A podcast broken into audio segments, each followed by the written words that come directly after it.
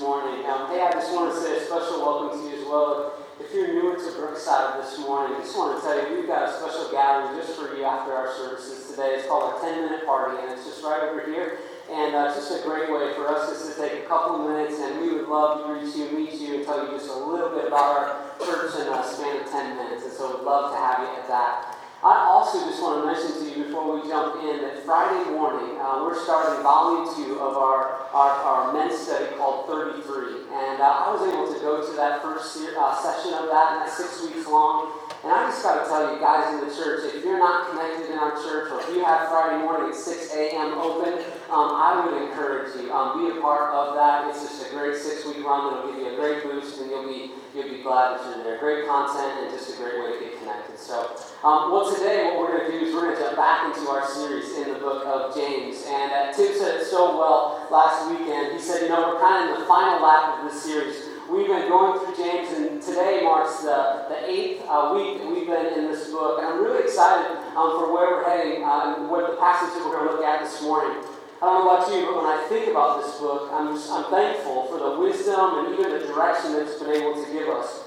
As you know probably by now, that the writer of the book of James is James. He's a half brother of Jesus Christ. And James is one of those guys that he didn't really believe that Jesus was truly the Messiah until after Jesus' resurrection and, and uh, Jesus appeared to him. And then all of a sudden, James was like, okay, all the teachings, who you are, I believe in you. You are my God. And from that point on, James became a leader in the church. James became a leader, a guy that was out front, a guy who said, I want to do everything I can with my one and only life to help people find and follow Jesus Christ. And so that's really the heartbeat of the person that is writing this letter to us. If I asked you in one word to summarize this book, I think a lot of you, if you checked through this book, you would say the word practical. And that's one of the things that I so appreciate about the book of James is when you, you know, when we spend time in it, you know what to do on Monday, right? You know what to do. Walking out of this place, you go, okay, I know how to apply this to my life. It's one of the gifts of this book. You know, when I think about the scriptures, I think one of the greatest blessings that you and I get from this book, the Bible, the best book written, I'm telling you, the message of this book will change your life. But one of the best things about it is this it doesn't, uh, it's not only does it tell us about what life is like after death, one of the great things about the scriptures is this it tells us how to live. It tells us, like, right now, what does it mean? What does it mean to follow God at work and at home? And, and, and how to have a life that's oriented around the things that, that, that would lead me to really daily experience life with God. And so it's a, a huge gift to us in that way. So, what I want to do this morning, before we look at chapter 5, is I just want us to pray together, just to say, Lord, we want to come to you with open hearts and open hands and just say, God, would you be our teacher this morning? So, you pray with me, and then we'll dive in. Heavenly Father, I thank you again that we could gather this morning, and thank you that you've drawn your people to yourself. And um, Lord, we just want to come to you right now and just say very humbly, God, would you speak to us this morning? We pray that we would hear from directly from you, not from me this morning, but directly from you. And so, Lord, I pray for the person that's here this morning. Maybe they come in with a heavy heart, and they, Lord, they need to be encouraged this morning. I pray that you whisper into their heart the things that you want them to hear. I pray for the person that this morning you want to bring conviction. You want to draw them maybe back to you. Maybe the person that needs to be redirected. Um, I pray that they too would be open to you. Um, I pray for the person that's here this morning and they're exploring. They're wanting to know who is Jesus Christ? What does it mean to be a Christian?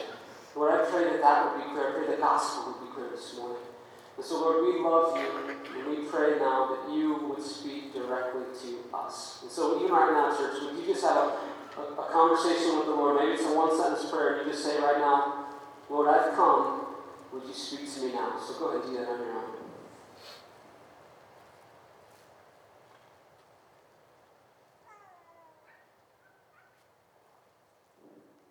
Lord, I thank you that every time we pray a prayer like that, Lord, you respond to that. And, and that is nothing short of your goodness and your grace to us. And so, Father, speak to us now, we pray. In Jesus' name, amen. Amen. Well, before we zoom into chapter 5, I actually want you to think a little bit bigger picture for a little bit here. If you were to ask me or to go up to somebody in our church to follow Jesus Christ, and you were to say to them, hey, help me understand the Bible. Uh, even if you, you push this a little bit further and you said, if you were to break the Bible down into just three categories, from cover to cover, what would you say that the Bible is about? These are three ways that you might break the scriptures down. First, the Bible, we see this over and over. The Bible tells us, category one, who is God. So when you open up this book and you begin to read it, you're going to find out, okay, what is the nature of God? How is God holy? How is God just, full of justice and, and, and mercy? And, and what is God's power like? And what's his presence like? You're going to find out things about God. The second category, again, if you were to break the Bible down, just, just three categories, the second category that you might choose is this How does he redeem? So, how does God, who's holy, who's perfect, who's, who's the one that we bow down to, how does he relate to people like you and me who frankly mess up, at least from my front, uh, who frankly mess up quite a bit? Uh, how does God look at a people like us and how does he relate to us? How does he allow us to know him? And I don't just mean heaven when we die. I mean, how do we know God? How can we know Him right now and for all of eternity? That's the gospel. How does, how does God reveal Himself to us? It's, it's amazing. From start to finish, we see the story of redemption. And then the third category I think that we can look at is this, is that we can say, okay, in light of who God is, how do we live? So if I'm redeemed, so who is God? Um, and then question number two, how does he redeem? And then the third question, how do the redeemed live? So how do you steward your life? How do I steward my life? What do I do with my time, my treasures, my talents? How, how do I take the things, that the blessings that have come my way, and how, as a result of who God is, and as a result of the gospel, how I am invited to live with Him, how then do I respond? How do I live? It's no surprise that in the very practical nature of this book of James, that James is going to address in chapter 5, this last this last category. How do the redeemed, how do those who have a relationship with Jesus Christ, how do they live? How do we steward the blessings of God? Let me ask you this question, and I, I think you'll be able to relate to this. When you were a kid, particularly, and maybe it wasn't when you were a kid, maybe this was just like last week for you, but did you ever say this to yourself or to someone else? Someday, someday I want to be rich. Did you ever say that? It's okay if you did. It's okay. Did you ever say that? Maybe it's because of the way you grew up. Maybe you experienced a lot when you grew up and you said, I like this. I want to keep this going. You ever had that happen though? Where you maybe look at somebody who won the lottery and you go, huh, man, someday, someday I want to be rich. Or maybe you grew up poor. And maybe you looked around and, and for you, you looked around the place that you lived and you said, I want it to be different. For you, maybe it wasn't that. It was the opposite, though. And when you drove in the car, it always smelled new and really nice. Or maybe for you, no, no, the car didn't smell nice and new. Actually, the heater was broken. It was cold in the winter. And that thing often left us stranded. And because of that, you say, you know what? Someday I just want to be rich. I want to have something different.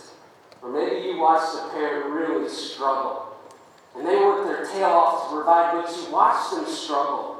And so you said to yourself, you know, one day if I can, not only do I want things to be different for me, but I want it to be different for them. And so you have that longing in your heart. Or maybe this is your situation. You saw somebody growing up, and this was a gift to you. You saw someone who was so generous you saw someone, whether they had a lot or a little, you saw them just continually giving away things to other people, and they had this generous spirit, and you watched people get blessed as they kind of went about their life, and you said to yourself, one day, I want to be like that. Well, one day I want to be in that kind of a position.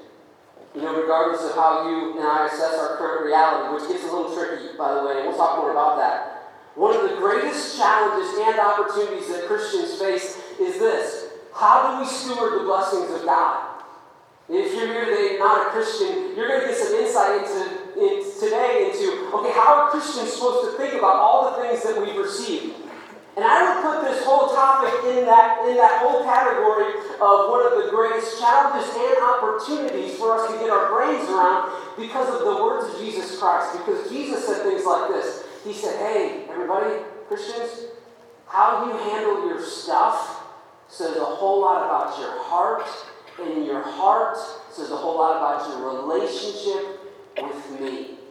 And so this topic is so important. And so we're going to ask some questions this morning like these. How do we live, if you're a follower of Jesus Christ, in a country of excess? How do we live in such a way that we responsibly handle the blessings that God has given to us? Another question How do we live in such a way that the smile of God is on how we think about and how we handle the resources that we have? This is one of those topics that if you don't get your hands around this one, it'll get its hands around you. You know what I mean? It's that important. And so, what we're going to see today in today's text is you're going to see James writing to this group of people who were rich. And that's not the problem. The problem is what they're doing with their riches. Commentator put it this way I was telling the group this morning these are the harshest rhetoric, the harshest words that James spoke in the entire book of James. When we get to chapter 5, these six verses we'll look at this morning, they were the harshest words that he spoke in the entire book. And the reason why James brings the heat, and he does that in this book, and he surely does it in chapter 5, and he doesn't do it to harm, he does it to lead. But the reason why he does it in, in this particular chapter, and the reason why he comes across so strongly, is because he sees these people, he sees these rich landowners, and they're abusing these poor Christians. He sees a group of people that have a lot, but they're not using their wealth in the right ways. They're actually exploiting the poor. And so let me just tell you this as well, though, on the front end. You aren't going to hear James say that money is bad. You're not going to hear that. You can think of money actually, it's kind of like fire. Imagine it's a cold winter night and, you have a fire in, in, your house, in your fireplace. That's a good thing, isn't it? It's nice, keeps you warm. But imagine if you take that fire out of the fireplace and you just put it in the living room. What will it do? It'll burn your house down. Be a little wind, and that house on fire will now burn the other houses in the neighborhood. James, you know what he's doing? He's addressing this group of people that their whole neighborhood is on fire. They've misused something that is just fine. So here we go. Look at me at verse 1, chapter 5. James writes this.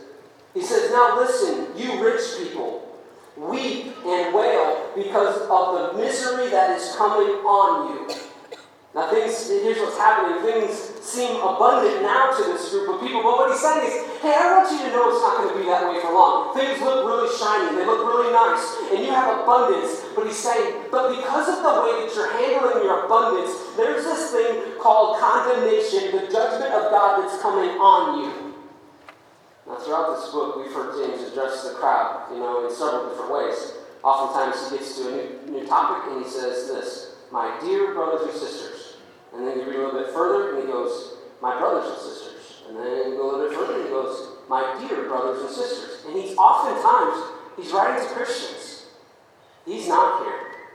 And James knows this, whether it's in his own church or whether he knows that the people are going, that are going to be reading it, he knows that in the mix there's also people that might say, Yes, I'm a follower of Jesus. But he knows at the heart level they're not. And so he's writing to them in this, in, in this particular, in these verses. And what he's saying to them, very real, is this Hey, the judgment of God is coming upon you. And, and you and I wouldn't want it any other way. We want to worship a just God. Category one, who is God, right? He's just. And so James is writing very strong to this group of people that haven't surrendered their lives to God. And it's coming out by the way that they handle their stuff. Verse 2. He says, Your wealth, your wealth is rotted, and moths have eaten your clothes. Your gold and your silver are corroded, and their corrosion will testify against you and eat your flesh like fire. You have hoarded wealth in the last days. In other words, he's saying, You have so much, and you've held it so tightly, and you said, It's all about me. I'm just going to build my little empire. And he's saying this Your greed is leading you to your eternal damnation. If you came to church today and you were like, Man, I really hope that I'll be uplifted by the word. I just want you to know, James is not bringing that today. I'm sorry. He's got a harsh word, doesn't he? We have to ask this question who is James talking to? In this chapter, who is he talking to with such directness, with such boldness, with such passion? Again, not to harm. He's talking to them because he wants to lead them. You know, when you look at the scriptures, this topic of wealth, I think it's really important that we think not just rich and poor. Don't think two categories. Because we see this throughout the scriptures. I, I listened to a pastor break this down actually into four categories. I thought it was so helpful. When you read through the scriptures, what we find is there's four categories. You see godly poor, and you see godly rich. You see ungodly poor, but you also see ungodly rich. So, first category, let's look at these really quickly. Godly poor. Think about this for a second. Who's in this category on the, on the biblical front?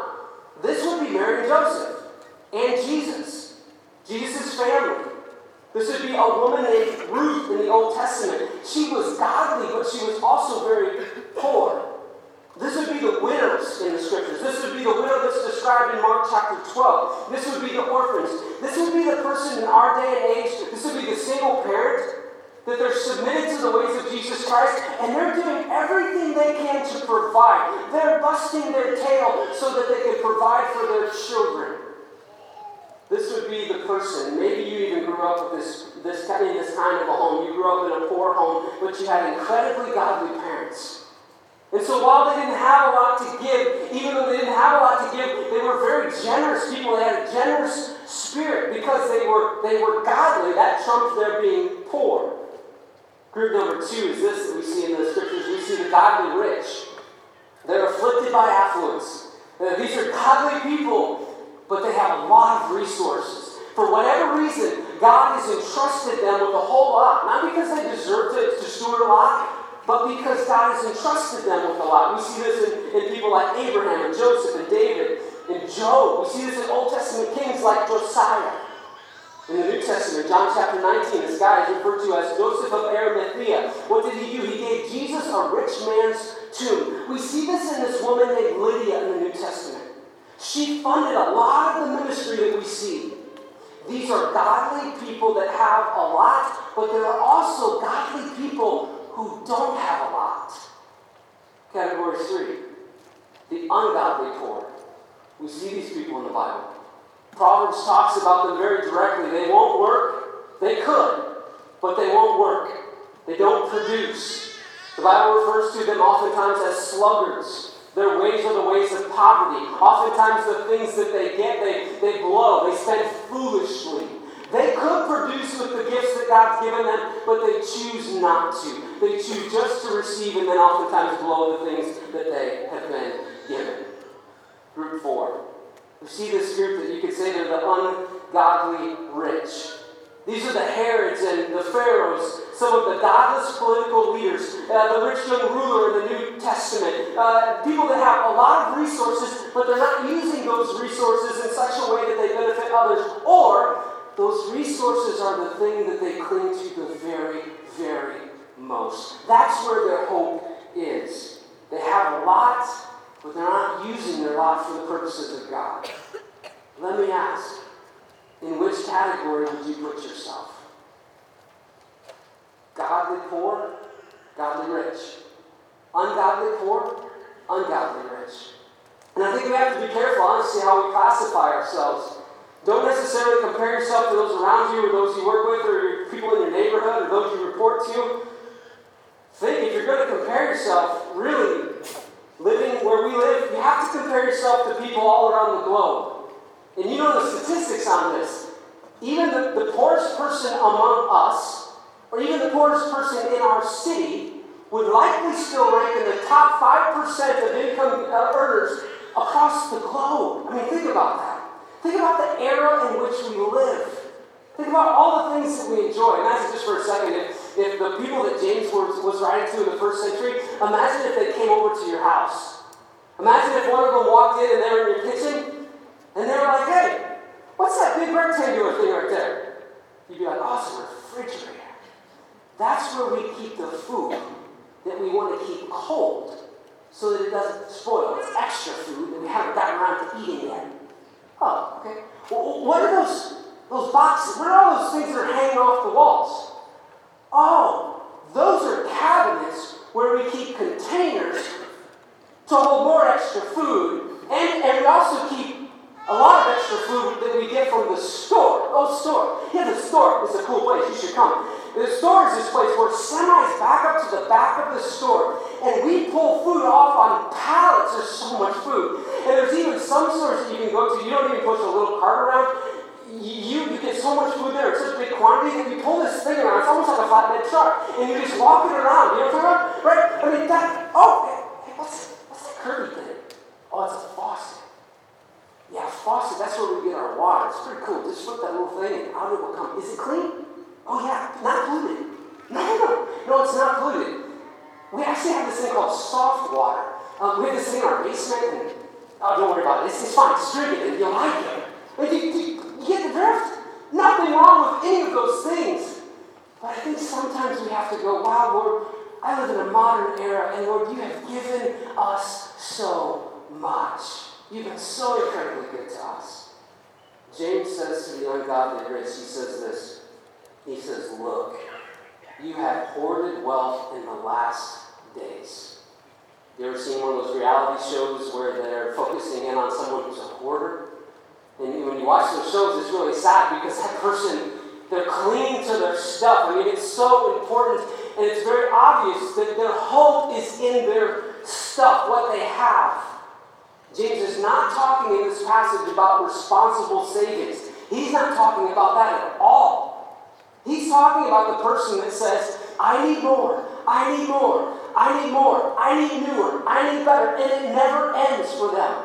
They just keep going, trying to build their own little empire, but the needs of other people and the purposes of God are never entering into their mind. That's who he's talking to. And the reason that he talks so strong is because he knows that their heart is the core issue. Look with me at verse 4. He says this Not only are they hoarding, but the way that they've attained their wealth has been corrupt. Verse 4, he says, Look, and, if you're trying to, to kind of speculate, is James in a good mood? No. No. He is so upset. Look, the wages you failed to pay the workers who mowed your fields are crying out against you. They were likely, uh, in this context, they were likely day workers, which meant this. You had these people that would go to work for the day, get paid for the day, day's work, and then they would go home. So they show up. If you work, you get paid. If you don't work, you don't get paid. On the way home, then, after you got paid, you stop by the market so that you could feed your family that night. Now imagine this. Imagine you get home, though, and you have to say to your wife and to your kids, hey, I worked today, but I didn't get paid. I made a profit for the company today, but the boss decided at the end of the day, I'm not going to pay you. This is the Roman Empire. And so if you didn't own land, what happened to you is you didn't have a vote. So it wasn't as though you could say, so tomorrow I'm going to sue my boss. No, you didn't have a right to sue your boss. Number one, you didn't have a vote, nor did you have the means to sue your boss. So can you see how the abuse of power is coming over these people? The scripture says is this with no one else to cry to, who did they cry to? They cried out to the Lord Almighty, and the Lord is hearing their cry. Category one, again, we have a God of justice, a God that looks out for the poor. Verse 5. You, he said, you ungodly rich, in that category, you have lived on earth in luxury and in self-indulgence. In other words, it's been all, it's been all about you. Do you remember what James said to us in chapter 1, verse 27?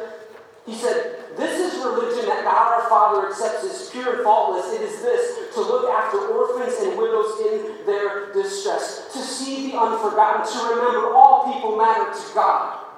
Matthew 25, Jesus said this. He said, Whatever you do for the least of these, you have done for me. So keep your eyes on the marginalized. Care about the kid in the foster system. Care about the prisoner. Care about the orphan. Care about the foreigner among you.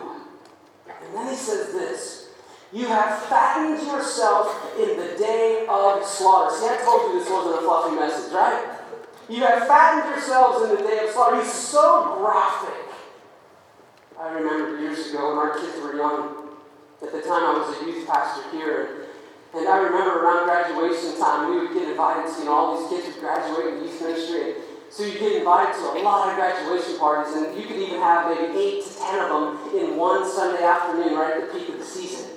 And so I remember there were times where we drag our little kids to these, and, and we get to party one, and the, you know the kids would see the food banquet, and they'd see those strawberries dipped in two-tone chocolate, you know, and, and they'd be like, "Ooh, can I have three? Sure, you know." And, and, and then know you get to house number two, and they were still full from house number one and they'd say, Oh, but it's here. It's oh, not that yet. And they'd want to fill another plate. But by the time you got to house number eight, like they had it on their face still and some on their shirt, but they still they looked at the food and they said, Oh, can we have? But in my mind, and we would say to them, if you eat any more, you're going to get sick. James is looking at these people and he's saying this You've hoarded. You've taken. You've never said no. And he's saying, I want you to know now you've fattened yourself with a day of slaughter.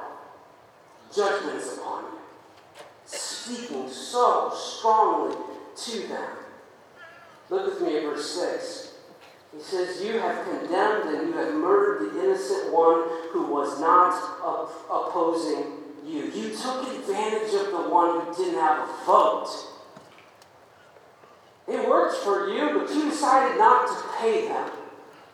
They took all of their wealth and they said, It's about me, it's about me, it's about me. It makes total sense that James ties their ungodly greed right back to the reality of their eternal judgment. Because Jesus made this so clear. Jesus said, Hey, what you and what I do with the things, that the blessings that come my way. Jesus said, Hey, this is why James spoke, speaks so powerfully on this. Because he knew how you handle your wealth says a whole lot about your heart. And your heart says a whole lot about your relationship with Jesus Christ. And that's more important than your wealth. So James isn't afraid to say strong things. Jesus put it this way in Matthew chapter 6, speaking on the same thing, speaking to a bigger crowd. Jesus said, Hey, do not store for yourselves treasures on earth, where moth and vermin destroy, and where thieves break in and steal. But store for yourselves treasures in heaven, where moth and vermin they, don't destroy, and where thieves do not break in and steal. And then he said, For where your treasure is, there your heart will be also. Where, where your treasure is like, what do you put your hope in? What do you put your trust in? That's the very thing that marks your heart. And that's why Jesus said, hey, it's so important. Think about your stuff. It's okay to analyze it because it's going to tell you where your heart is. This group that James is writing to wasn't responsibly saving again for the future. That's not what's happening here. Is it responsible for you to plan for the future? Answer yes.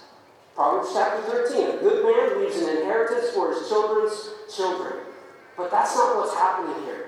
These people are stockpiling to the degree that it was evident my hope is in this stuff. My estate planning is trumping the purposes of God. It's more important than anything around me. This is how I want us to think about it and even respond to this topic. I want to, I want to direct you now to two words. And, in church, these two words I think are so important on this whole topic and so helpful. The first word is this it's the word owner. The second word is the word steward. Let's talk about the first word. The first word, owner. This was the root problem of those that James is talking to. The ungodly rich. They're living with this mindset I'm an owner. An owner lives with the mindset that says this I'm in charge of me. I don't report to anyone. I'm in charge of me. And the reason I have all that I have is because I worked so hard. I outworked him or her. That's why I am where I am. And I'm in charge of me. At the end of my days, I don't report to God. The owner says, I report to me. And all the good that's behind me, all the things that I have, that's because of my own brains and my own intelligence, my own abilities. And the trouble that goes, what comes my way, that's just bad luck. And I'll get through that too. Because can't you see all the things that I already got through depending on myself? The owner says this I'm on top. I'm the king of the hill. And what I have is mine, and what you have might become mine as well. The owner says this I'm entitled. I report to myself. I'm responsible to me. The blessings in my life are because of my hard work. I'm an owner. The Bible has another category, it's the steward. It's the steward mindset. And I don't know about you, but I'm not very, I'm not very good at leading myself. When Jesus Christ is leading me, life is much better. The steward says this. The steward says, I am not my own. I'm not. 1 Corinthians 6.20, I was bought with the price. Romans chapter 1, verse 6. I was called to belong to Jesus Christ. When I was 19 years old, it was not my idea to find Jesus Christ. It was the mercy of God that drew me to Himself. And I remember that shift in my mind going from, life's about me, to, whoa, life can't be about me. Because my worldview is now, I don't belong to me, I belong to God. I was actually purchased at a very high price. I don't belong to me.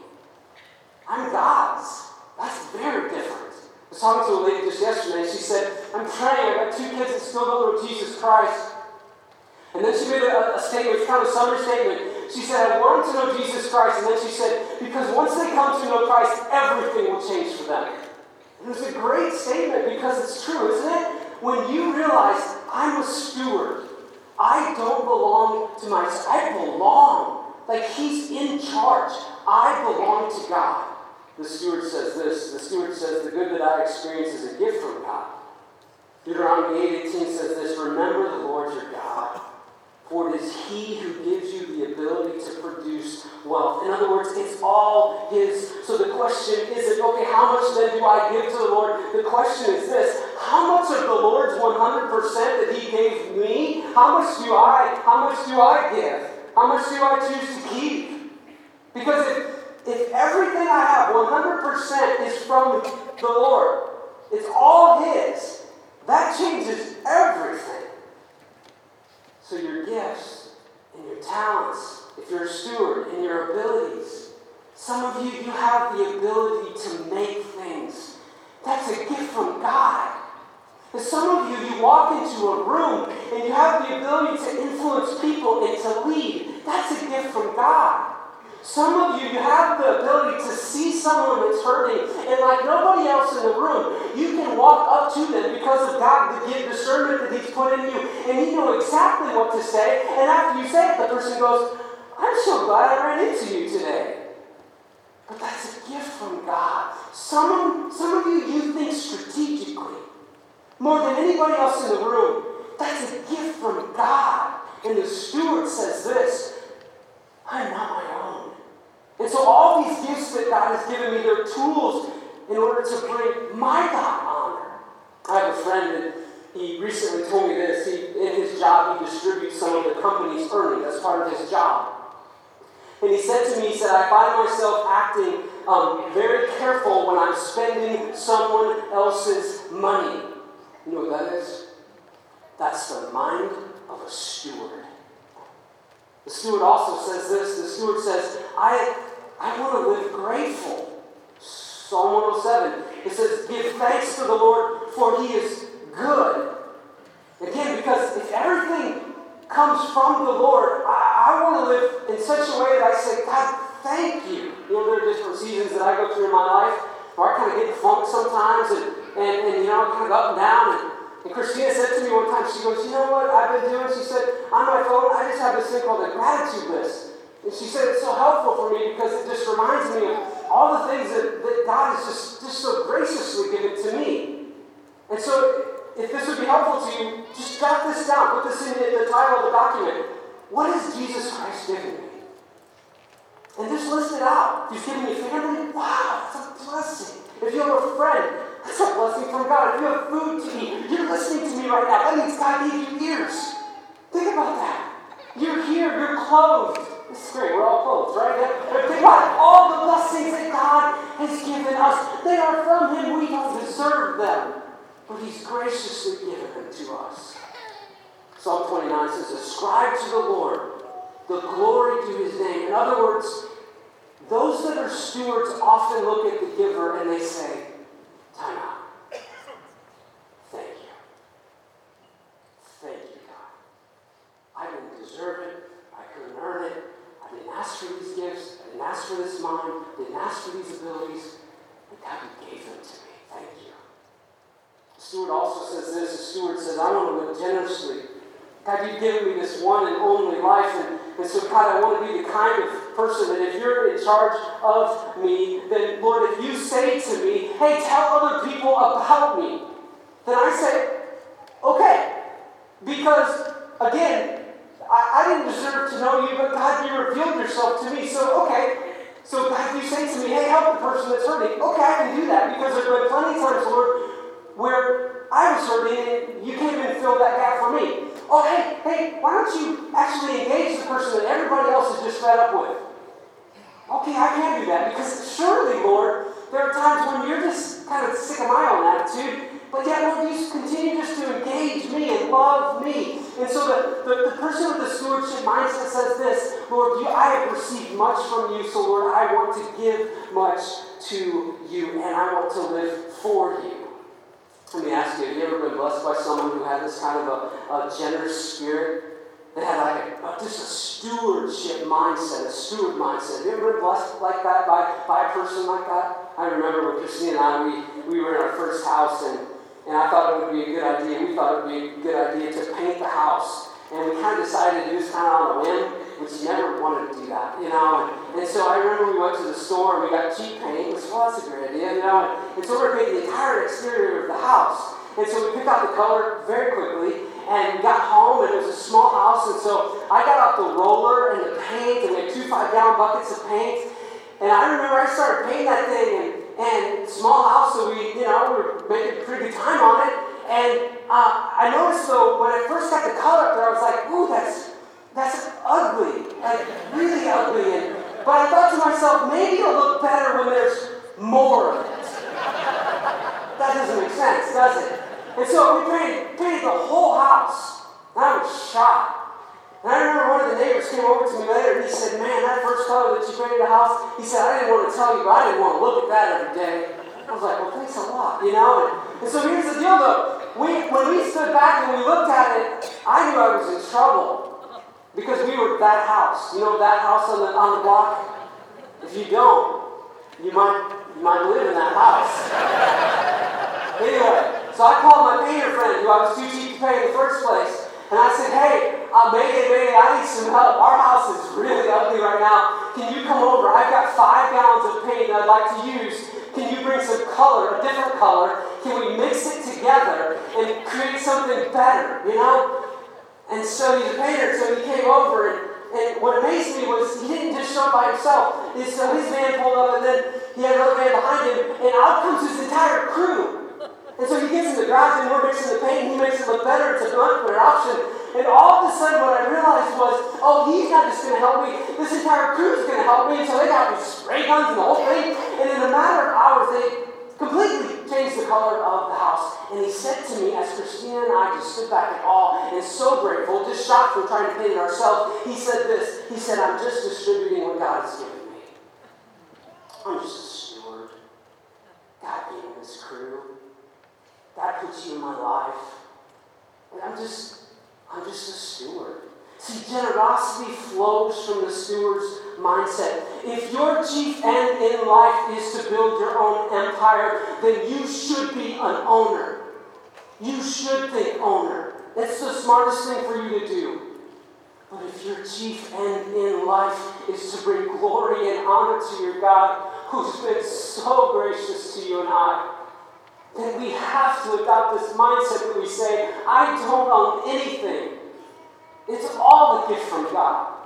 When I get in my truck to drive home and when I pull into our driveway, that's not my vehicle. That's not my house. I have to look at it differently. It's been so good for my heart to study this passage this week. I have to look at my stuff. Not have to even. I get to. I get to look at my stuff and say, God, you have been so good to me. Lord, how can I use the things that you've given me to be a blessing to the people around me? It doesn't matter if you're rich or poor. The question is are you godly and you're a steward, or are you ungodly and your mindset is you are an owner? The last thing that I want to leave you with is this I want us to be motivated by the generosity of God. You know, when you think about the scriptures and you think about the verses that explain the gospel, like the, the simplest ones, ones that you maybe even have memorized. But verses in the scriptures that really paint the picture okay, what does it mean? How can we truly know Jesus Christ? Listen to the generosity of God. This should be the thing that motivates us the most. Here it is a very simple one. For God so loved, look at the generosity there. That's generosity, love. For God so loved the world, the entire thing, that's generous, that he gave that's more generosity. His one and only Son, generosity, so that whoever would believe in him, whoever, so those that kind of like they're flying straight, they live a pretty clean life, and then those that are completely tanking it, he died for both groups just alike. For God so loved the world that he gave his one and only Son, that whosoever would believe in him might have eternal life. Think about that. That's the generosity of God. The generosity of God is this it's you and I are on the forefront forefront of the mind of our God. Eugene Peterson puts it like this He says that God is for you, God is on your side. He is coming after you, and this is beautiful, He is relentless. He's relentless after you. If you've been giving God the hand with your life, know this, you're not here by mistake. God knows who you are. He longs to draw you back to himself. That's the generosity of God. And the steward says, God, you've been generous to me. And so, God, help me not to be an owner that just walks around and says, This is mine, this is mine, I'm doing this for me. No. Steward says, Okay, God, you gave me this gift, and I'm going to bust it because I am representing you. And I'm going to give everything that I've got to the causes that you put before me. But I'm doing it not to make a name for myself. I'm doing it because, God, you've been so good to me. And so, how can I make you great? How can I make your name great? And so, I want to pray for us now. Let's just pray this hill. Let's pray without an ounce of guilt here. Let's pray that the generosity of God would cause you and I to say, Lord, help me to be the best that I possibly can. Let's pray. That. Heavenly Father, I thank you for the words of James. They're oftentimes hard to hear because they're so strong. But yet, Lord, in the same way He wrote, we hear the echoes of Jesus Christ, and we know that you long, Lord, not to harm us, but you long to lead us. And so, Lord, we want to pray this morning that we would be the best stewards on the planet. God, we pray that as followers of Jesus Christ, as God, we didn't deserve mercy, we didn't deserve forgiveness. We didn't deserve when we were walking away from you for you to draw us back to yourself. But God, you did, and that's your grace. So God, we say thank you. And Lord, might your generosity and nothing else, might your generosity motivate us to be the best stewards ever. And Lord, I think of the person here who's never received the generosity of God at the core level, and that being Jesus Christ. If that's you today, would you call out to him right now? Would you say this? Lord, would you forgive me of my sin? And today, because of Jesus Christ, I receive you, which means I receive eternal life, which means I am in a relationship with my God, both now and forevermore. Lord, we love you, and we pray, Lord, now as Hannah leads us, that the words of this song would remind us of who we are, and, and might that well up within us joy. We pray this in Christ's name.